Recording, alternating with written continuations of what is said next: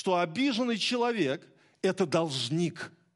Это должник, который, если не отдаст своего долга прощения, потерпит фиаско. Вот как бы ты ни думал о несправедливости или справедливости, если в тебе эмоции обиды, тебе нужно ее с ней справиться, иначе она тебя разрушит, иначе это произведет в тебе э, ущерб и в других людях.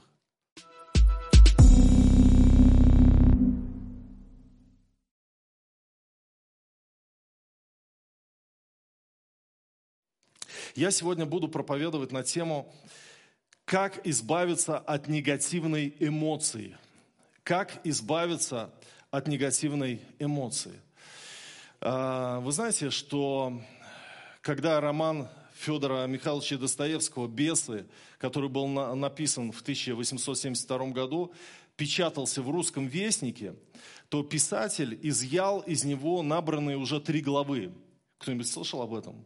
что Достоевский изъял из романа три главы. И причины, побудившие его к этому, остаются неизвестными. И полагают, что редактор русского вестника Катков не хотел этих глав в романе.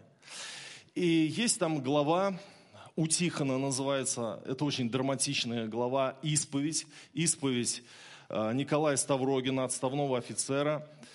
Он пришел к святому Тихону к старцу, пришел к нему и э, дал ему, он не в силах был исповедоваться словесно, он написал свою исповедь и написал ее на множестве листовок, которые потом хотел распространить и в, значит, в различные структуры, и ведомства по э, значит, преступлениям, э, и в различные печати, потому что он хотел снять с души своей грех, хотел обнародовать его, свое преступление. И старец сидел перед ним и читал его исповедь, которую Николай Ставрогин написал. И в этой главе у Тихона исповедь звучала о прошлом Николая Ставрогина, когда он совратил десятилетнюю девочку и изнасиловал ее. И после этого она повесилась. И вы знаете, когда я читал эту главу, во мне все переворачивалось. И, и, и чувство ненависти было, и чувство страха, и непонимания, и ужас от той мысли, что, не дай Бог, а если ко мне когда-то придет человек исповедоваться такой исповедью. Но что я увидел, что Николай Ставрогин не был одержим страстью к девочке – Ему нравилось чувство преступления, вот чувство риска, чувство усугубления ситуации, когда кто-то испытывает страдания, и он тогда позволяет этим страданиям либо своим бездействием, либо своим действием. И эту девочку звали Матреша. И вот это все произошло. И в этой исповеди Николай Ставрогин говорит – что перед самим преступлением, перед самим действием, он мог остановить себя. Он говорит, вот тогда-то, в эти два дня я задал себе раз вопрос, могу ли я бросить и уйти от замышленного намерения?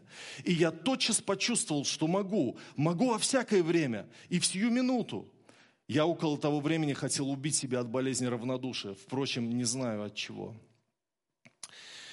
И он говорит, Матреша сидела в своей коморке на скамеечке ко мне спиной и что-то копалась с иголкой. И наконец-то вдруг тихо запела, очень тихо. Это с ней иногда бывало. Я вынул часы и посмотрел, который час, было два. У меня начинало биться сердце. Но тут я вдруг опять спросил себя, могу ли остановить? И тотчас же ответил себе, что могу. И я встал и начал к ней подкрадываться.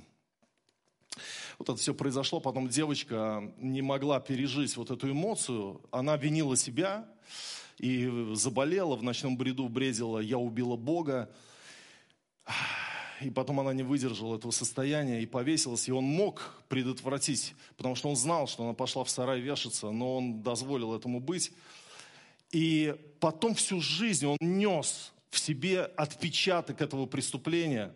Он потом говорит в этой исповеди, я уже с год назад помышлял застрелиться, представилось нечто получше. Раз, смотря на хромую Марию Тимофею Лебяткину, в общем, он женился на хромой женщине, то есть он пытался себя наказать, пытался себя наказать за то, что было. Эта женщина потом помешанная стала. Он говорит, я был на Востоке, на Афоне, выставил восьмичасовые всеношные, был в Египте, жил в Швейцарии, был даже в Исландии, просидел целый годовой курс в Геттингене но никак это не уходило от него. Все время представлялся ему вот этот образ этой матрешеньки и мучил его. Он нес в себе вот это преступление. И вы знаете, когда я читал э, о Николае Ставрогине, его исповедь, я вспомнил Каина.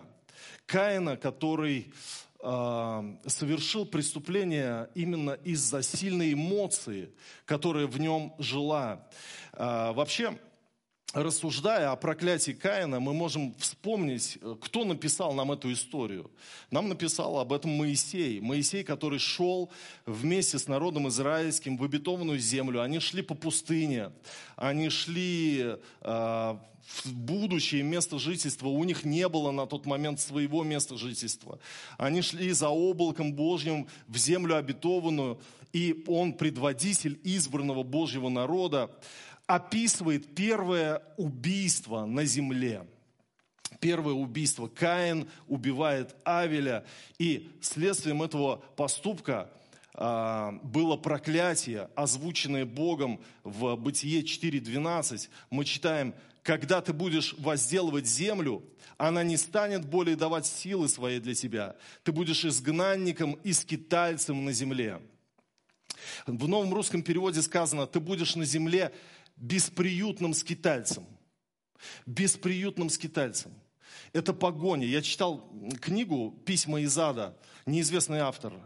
И там э, он в аду из пишет письма, э, значит, и описывает, что он там встречает, кого он там встречает. И он встретил там Каина, который бежал. Бежал и постоянно убегал, и не, знаю, и не знал, от чего убегал. И на самом деле вот это, вот это выражение «ты будешь изгнанником и скитальцем на земле», «ты будешь на земле бесприютным скитальцем». И вот эту историю Моисей написал, когда сами э, израильтяне были бесприютными скитальцами. И они могли подумать, что и они, наверное, унаследовали это проклятие. Но Дело в том, что мы вдруг обнаруживаем в той же в 4 главе Бытия, в 17 стихе, что Моисей не был э, скитальцем всю жизнь написано, и познал Каин жену свою, и она зачала и родила Еноха, и построил он город, и назвал город по имени сына своего Енох. То есть Каин, а, собственно говоря, жил в городе, и какой же он бесприютный скиталец, если он построил город? Он был архитектором, первым архитектором на земле. И, э, и, и вот оказывается, бесприютным скитальцем является не тот, кто не имеет собственного жилья, кто не имеет устройства в жизни, в определенном месте, а тот, кто испытывает одиночество и отсутствие Божьего водительства, разбитый внутренний мир, бежит от самого себя, даже будучи, живя в городе, живя в своем доме, в своей квартире. И сегодня человек может иметь материальные блага, все есть.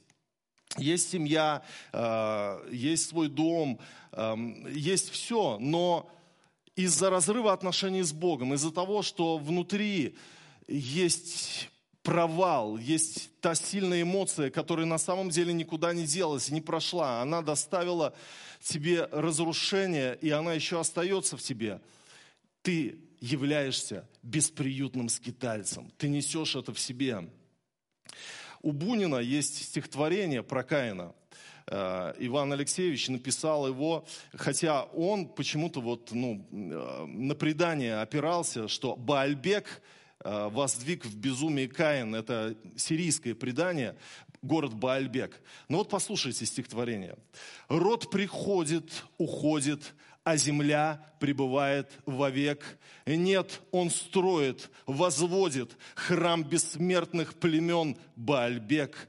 Он убийца, проклятый, но из рая он дерзко шагнул, страхом смерти объятый. Все же первый в лицо ей взглянул – жадно ищущий Бога, первый бросил проклятие ему, и, достигнув порога, пал сраженный, увидевший тьму. Но и в тьме он восславит, только знание, разум и свет. Башню солнца поставит, вдавит в землю незыблемый след. И глаза великана красной кровью свирепо горят, и долины Ливана под великою ношей гудят.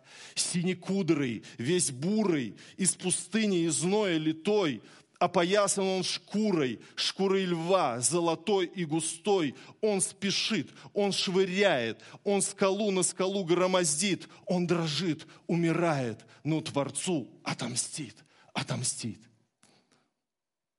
Вот стихотворение о том внутреннем мире, который был у Каина. Он построил город, но внутри это разрушение, оно осталось. Он остался бесприютным скитальцем. И давайте мы сегодня поразмышляем о сильной эмоции, которая может человека привести к разрушению. От чего произошло проклятие Каина? Дело в том, что негативная эмоция всегда приводит к негативным последствиям. Всегда приводит к негативным последствиям, если ей не управить, если ее не слить, если от нее не избавиться. Это приводит к ущербу для других людей и к ущербу для самого человека, обладающего этой эмоцией. И Каин не смог справиться с негативной эмоцией, он не смог э, ничего сделать с ней. И он отдался этой эмоции. И сегодня у нас вопрос, а как же нам избавиться от негативной эмоции? История первого брата убийства э, в истории человечества помогает нам увидеть ответ. Давайте мы прочитаем с вами эту историю. Бытие 4 глава с 3 по 12 стихи.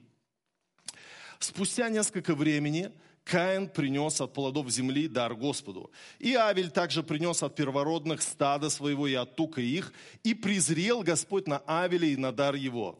А на Каина и на дар его не презрел. Каин сильно огорчился, и поникло лицо его. И сказал Господь Каину, почему ты огорчился? И от чего поникло лицо твое? Если делаешь доброе, то не поднимаешь ли лица? А если не делаешь доброго, то у дверей грех лежит, и он влечет тебя к себе. Но ты господствуй над ним. И сказал Каин Авелю, брату своему. И когда они были в поле, восстал Каин на Авеля, брата своего, и убил его. И сказал Господь Каину, где Авель, брат твой? Он сказал, не знаю. Разве я сторож брату моему? И сказал, что ты сделал?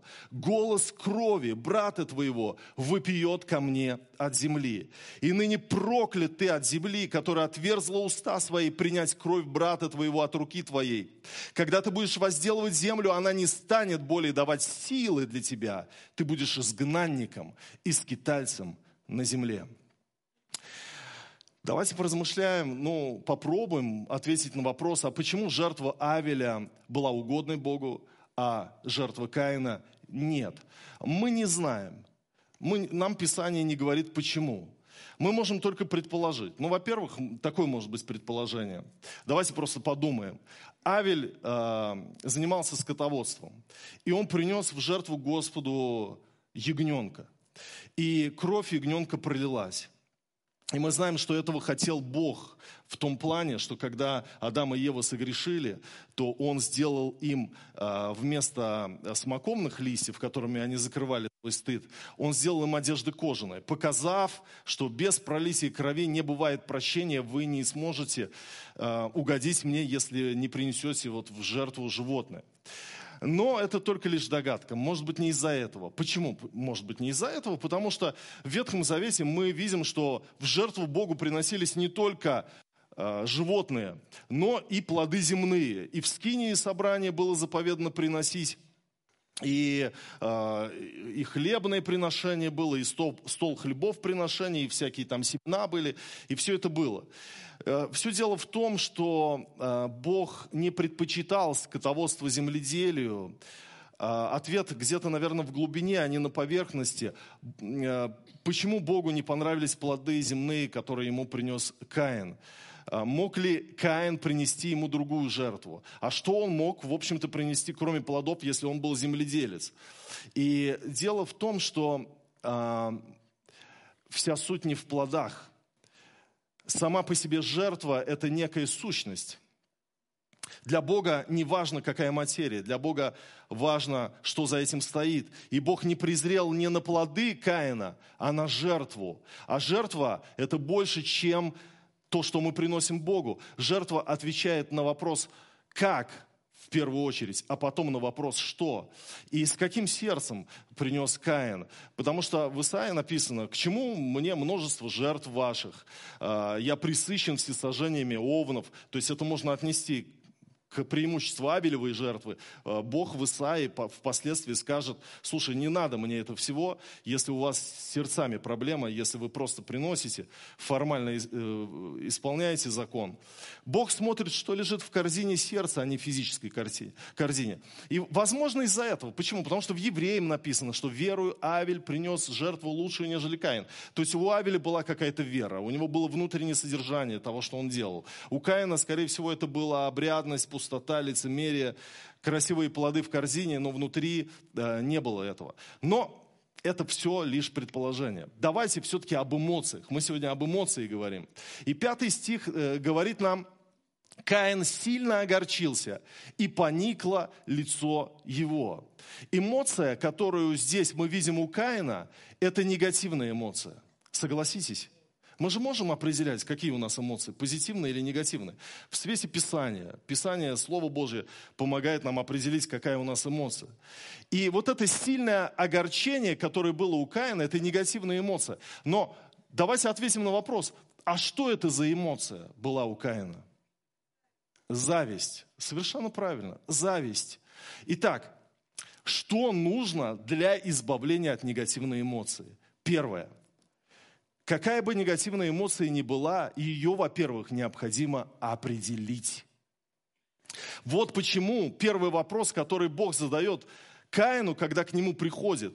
И сказал Господь Каину, почему ты огорчился и от чего поникло лицо твое? Что это за эмоция? Что с тобой происходит? Скажи мне, почему? Скажи мне, что это? Каин должен был проанализировать свою эмоцию, он должен был понять, что это за эмоция. Потому что когда человек находится в, сильной эмоциональ... в сильном эмоциональном состоянии, порой он не отдает себе отчет, почему это владеет им, что в нем происходит. И первое, что нам нужно, это определить, что за эмоция. Кто-то, например, чувствует негативную эмоцию отверженности, но не может ее определить и живет с этим, и разрушает себя и других людей, но не может определить. А, мы не можем что-то победить, если не знаем, с чем нужно бороться. Поэтому нам нужно определить, что за эмоция.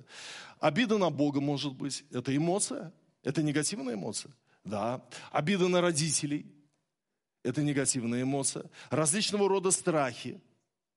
А, или такой вот страх, как страх потери авторитета. Страх одиночества страх остаться одному, страх недоверия. И любая эмоция как-то называется, она э, как-то определяется, ее нужно определить. И не просто может быть ненависть, а возможно месть за прошлую боль. Не просто раздражение, а неуверенность в себе. Поэтому муж пытается Э, гневом своим доказать свое преимущество и превосходство в семье. Нужно определить, что это за эмоция. Каин, что случилось? Что это за эмоция? От чего поникло лицо? Почему ты огорчился? Скажи, что это? Итак, первое, нужно определить свою негативную эмоцию. Второе, переключиться с эмоции на разум. Это очень сложно. Почему? Потому что человек не приученный к, духу, к, к тому, чтобы воздерживаться, быть целомудренным, э, не приученный к самообладанию, для него трудно сдерживать эмоции. Он никогда этого не делал, он привык изливать негативную эмоцию и, э, значит, на всех, кто встретится ему на пути. И здесь мы видим, что Господь обращается к Каину, к его разуму, а не к его чувствам. Вот скажите мне, мог бы Бог просто духом дунуть, и Каин бы, хоп, обмяк и почувствовал, что ему хорошо. Авель меня не беспокоит, у меня в жизни все прекрасно. И Господь мог бы это сделать, но он здесь не сделал так. Он обратился к разуму Каина. И сказал Господь Каину, шестой стих, почему ты огорчился и от чего поникло лицо твое? Господь хотел запустить мыслительный процесс у Каина. Подумай, подумай, что происходит. И если бы мы научились рассуждать во время эмоциональной бури, то мы находили бы правильный выход для своей негативной эмоции. Если бы Каин перешел с поля эмоций в поле рассуждения и просто подумал, слушай, что это я? Эй, эй, эй, эй что со мной? Так, стоять. А, Авель лучшую жертву принес, Богу она понравилась, моя не понравилась. Ну, ну и ладно, это же брат мой. Это же классно, что его жертва понравилась Богу. Это же брат мой. Когда у моего брата хорошо, это хорошо. Ну или, может быть, другое объяснение бы нашел бы. Помня свой позавчерашний беспредел, к примеру, сказал бы, ну, конечно, ну, понятно, почему Бог принял его жертву, а не мою. У него вот какие отношения с Богом. Мне надо меняться. Ну, как бы, я не знаю, он бы нашел какое-то объяснение, если бы он начал думать, если бы он начал задавать этот вопрос. А, вы знаете, в книге Даниэла Гоулмана «Эмоциональный интеллект. Почему он может знать, значить больше, чем IQ», а, есть такие строки о стратегии, значит, так сказать, э, э, подавления или, лучше сказать, избавления, подавления нет, избавления от гнева. Он говорит, это, эту стратегию разработал Редфорд Уильямс, психиатр из уни, университета Дьюка. Он изыскивает способы помочь справиться с раздражительностью тем недоброжелательным и злобным людям, у которых существует высокая степень риска получить сердечные заболевания. В частности, он советует им прибегать к самосознанию, чтобы засекать циничные враждебные мысли по мере появления и записывать их в тетрадочку – уловленные таким образом гневные мысли можно поставить под вопрос и заново оценить. Я, я, я думаю, что мы, наверное, никто из нас никогда этим не занимался, чтобы записывать свои мысли. А надо бы, вот, вот надо бы начать запускать процесс мышления, задумываться, что за эмоции, почему я огорчился, что происходит, и искать на него ответ. Я ходил вот недавно к стоматологу. У меня есть любимые мои стоматологи, куда я уже хожу э, много лет. Они меня хорошо знают и делают мне хорошую скидку. И я за это их очень люблю. Ну, не только за это. Породнился уж, так сказать, туда ходить. И в последний раз я поставил коронку там. Поставил коронку. И, э, в общем-то, все хорошо. Очень был приятно удивлен хорошей ценой. То есть э, заплатил немного. А через неделю, э, значит, коронка у меня, э, значит, так сказать, изверглась вон. Э, то есть жвал жвачку, и нельзя было, видимо, этим заниматься. И пришел, и вот разговариваю с ними, они мне, значит, переделывают, и мы общаемся, я вот с радостью такой на веселе. И все, и уходить и, значит, э, мне медсестра говорит, э, Сергей, 300 рублей с вас. Я, да, не проблема, можно перевести там, э, значит, на карточку. Да, можно, можно. Я перевел, а внутри у меня негативная эмоция.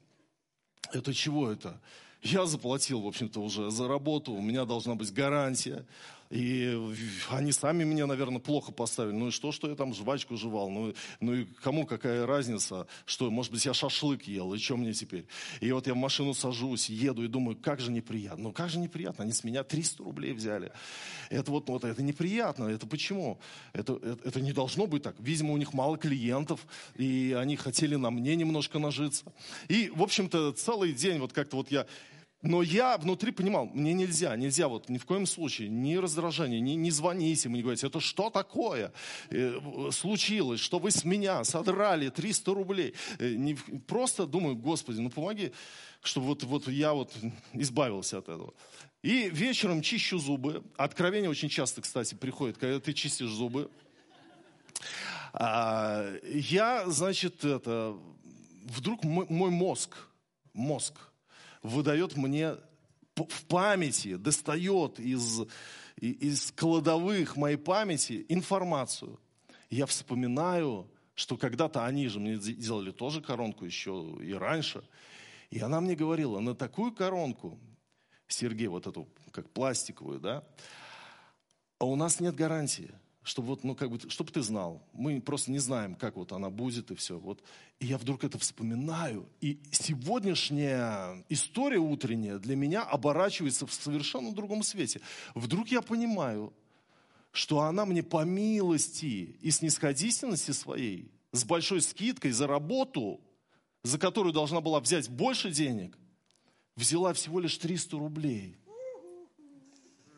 И я думаю, Господи, Слава тебе за таких моих прекрасных стоматологов. А я уж все осудил их, что они вот такие, сякие. А они на самом деле ангелы Божьи мои. И вдруг мне так стало легко и их любить, и, в общем-то, и все, и все хорошо. Просто вот слилась негативная эмоция через что? Через осознание, через э, вдруг понимание вещей. Оно произошло. Сергей Сергеевич Аверинцев – рассказывал, как летом 1986 года он снимал дачу рядом с железной дорогой, и поезда мешали ему спать. Наконец он понял, проносятся не поезда, а проезжают люди со своими заботами и мыслями, и шум поездов перестал его раздражать. Мы вдруг должны что-то понять. И когда приходит осознанность, тогда негативные эмоции сливаются. Почему в нашей жизни бывает так, что мы вроде бы подавляем негативную эмоцию, но не можем с ней справиться? Вы подавляли в себе когда-то негативную эмоцию? Вы должны сделать вид, что вы смиренный, и проглотить ее. А внутри она осталась. И негативную эмоцию невозможно победить подавлением или смирением. Невозможно, потому что она отпружинит и причинит боль. У вас будет накопительный эффект. Когда-то рванет. Когда-то рванет. Но негативную эмоцию возможно слить в русло осмысленности. Осмысленности. Когда ты вдруг понял ситуацию, как Бог себе ее объяснил, как вдруг э, разум твой тебе ее объяснил, и тебе вдруг стало легче. И третье. Что нужно сделать с негативной эмоцией? Нужно осудить в себе негативную эмоцию. Осудить в себе это состояние. Когда ты в обиде, ты скажешь, как еще мне себя осуждать? На мне ездят все как хотят, меня используют, и это несправедливо, что со мной вот так вот поступила эта женщина или этот человек. И внутри вот это все, и вдруг тебе еще надо осудить вот эту эмоцию в себе. И многим кажется это чрезмерно непосильным а, значит, делом. Но давайте прочитаем седьмой стих. Если делаешь доброе, то не поднимаешь ли лица? А если не делаешь доброго, то у дверей грех лежит. Он влечет тебя к себе, но ты господствуй над ним. Помните, как Петр пришел к Иисусу с вопросом о прощении? Видимо, у него были проблемы с а, другими 11 учениками или с кем-то из них, и ему кого-то надо было постоянно прощать, это достало его. И он, э, эмоциональный наш Петр, приходит к Иисусу с вопросом, Господи, сколько раз прощать брату моему, согрешающему против меня? До семи ли раз? Иисус говорит ему, не говорю тебе до семи раз, но до семидишь, до семидесяти раз. Посему Царство Небесное, подобно царю, который захотел сосчитаться с рабами своими, Христос рассказывает ему притчу. Вот, вы знаете, вот эта удивительная черта во Христе. Он, он не просто давал закон, он помогал человеку благодатью выполнить это правило. Он не просто сказал, слушай, прощай всегда, все, Петр, у меня другие дела, до свидания. Он сказал, нужно прощать всегда, до 70, до 70 раз, и присовокупил к этому притчу и рассказал притчу, смысл которой в том, что обиженный человек – это должник. Это должник, который, если не отдаст своего долга прощения, потерпит фиаско. Вот как бы ты ни думал о несправедливости или справедливости, если в тебе эмоции обиды, тебе нужно ее с ней справиться, иначе она тебя разрушит. Иначе это произведет в тебе э, ущерб и в других людях. Мой 14-летний брат умер, когда мне было всего лишь 12 лет. И Рита, можно уже поиграть. И, э, у Саши, у моего брата, были проблемы с кишечником, и однажды случился кризис. Я помню этот день, я не пошел тоже в школу, я сидел рядом с ним, приехала скорая, забрали его, потом была операция, потом реанимация, потом крик матери, ведомый отцом по подъездному коридору и возвещающий страшное известие, Сережа, твоего брата больше нет – и вот те скорбные дни прошли, я их смутно помню, недели, как в тумане. Потом был поиск. Я искал. Я искал, наверное, брата своего искал. Э, объяснение тому, что произошло, искал. Я ходил в библиотеки, я э, читал книги, молился на ночь, где он, где мой брат. А потом я уверовал в Иисуса Христа, и вот прошло уже 30 лет – это была очень сильная эмоция. И она могла разрушить мою жизнь. Потому что это могло произвести во мне обиду на Бога. Мой брат несправедливо умер. Он не должен был уходить в свои 14 лет.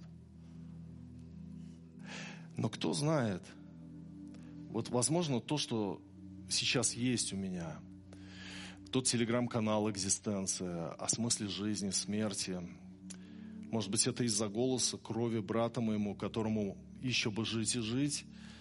Но я, конечно, верю, что он в лучшем месте, а его смерть повлияла на мою жизнь и, может быть, косвенно влияет и на вашу. Я совершенно уверен, что о крови моего брата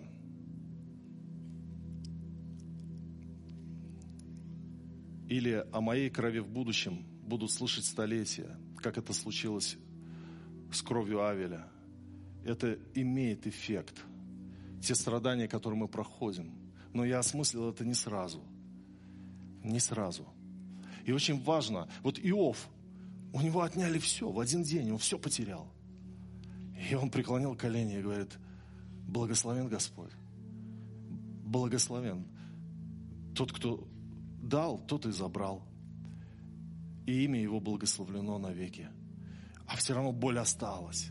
Боль осталась. Но потом он нашел ответ. Он написал свою книгу Иова. Кто написал книгу Иова? Иов. И он написал, как все было, что сатана там пришел, там ангелы сидели, что он там поспорил, что вот Бог э, говорит, ну давай, души его не трогай, что друзья пришли. Вот это все. Это то, что Иов вынес. Вот это осмысление, эту жемчужину дорогую. Ты понимаешь, что может с твоей болью быть? книга Иова, может быть, которая будет благословлять века, столетия. А может быть, разрушенная в дребезги жизнь, как это было у Каина. Бесприютный скиталец всю жизнь. Бежать от самого себя, как Николай Ставрогин. Пытаться соскрябать с себя вот это прошлое, вот эту боль. Господь может помочь освободиться тебя.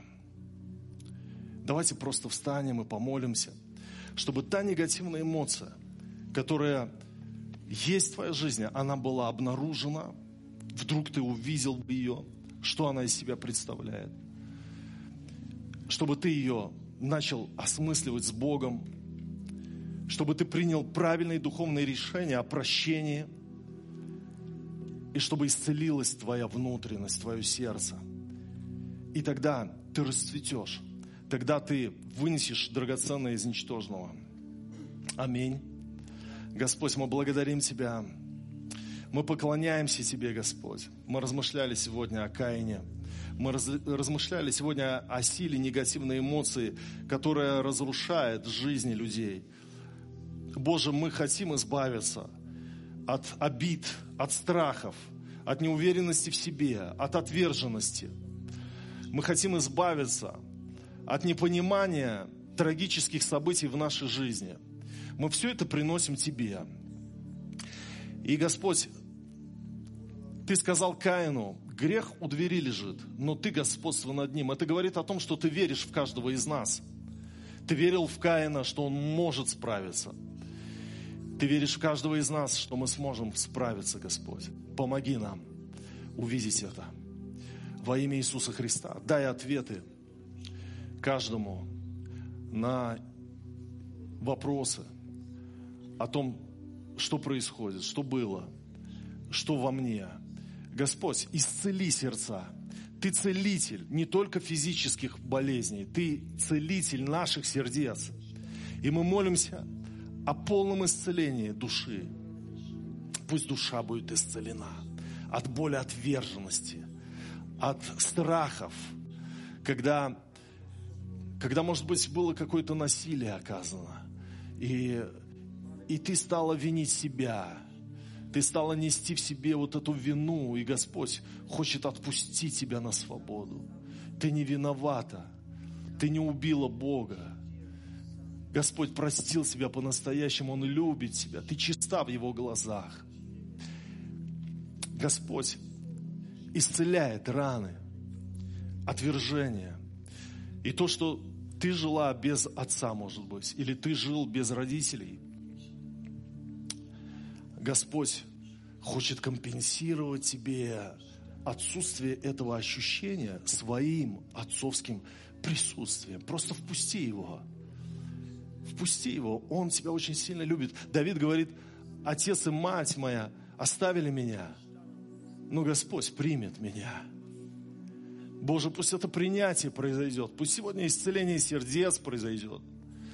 Пусть придет восстановление, Господь, чтобы мы не были бесприютными скитальцами по жизни, чтобы мы не неслись постоянно в заговаривании нашей внутренней совести, которая отравлена ядом вины, которая не от Тебя.